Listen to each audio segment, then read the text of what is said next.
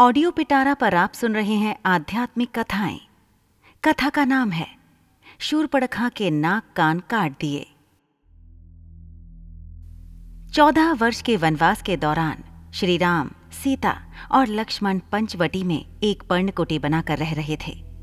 एक दिन रावण की बहन राक्षसी शूरपड़खा आकाश मार्ग से उस ओर से गुजर रही थी।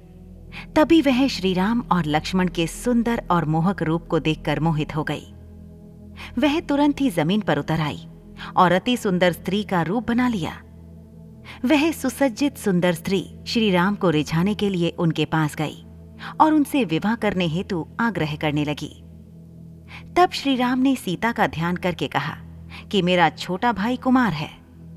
वह सुंदरी लक्ष्मण के पास जाकर विवाह करने का आग्रह करने लगी। तब लक्ष्मण ने कहा, मैं तो उन प्रभु का दास हूँ, अतः पराधीन हूँ। मुझसे विवाह करने में तुम्हें सुख प्राप्त नहीं होगा, क्योंकि सेवक को सुख प्राप्त नहीं होता। वह सुंदरी पुनः श्री राम के पास गई, और राम ने उसे पुनः लक्ष्मण के पास भेजा। अब लक्ष्मण ने फिर उस सुंदरी को समझाकर राम के पास भेजा तो वह क्रुद्ध होकर अपने भीषण रूप में प्रकट हो गई।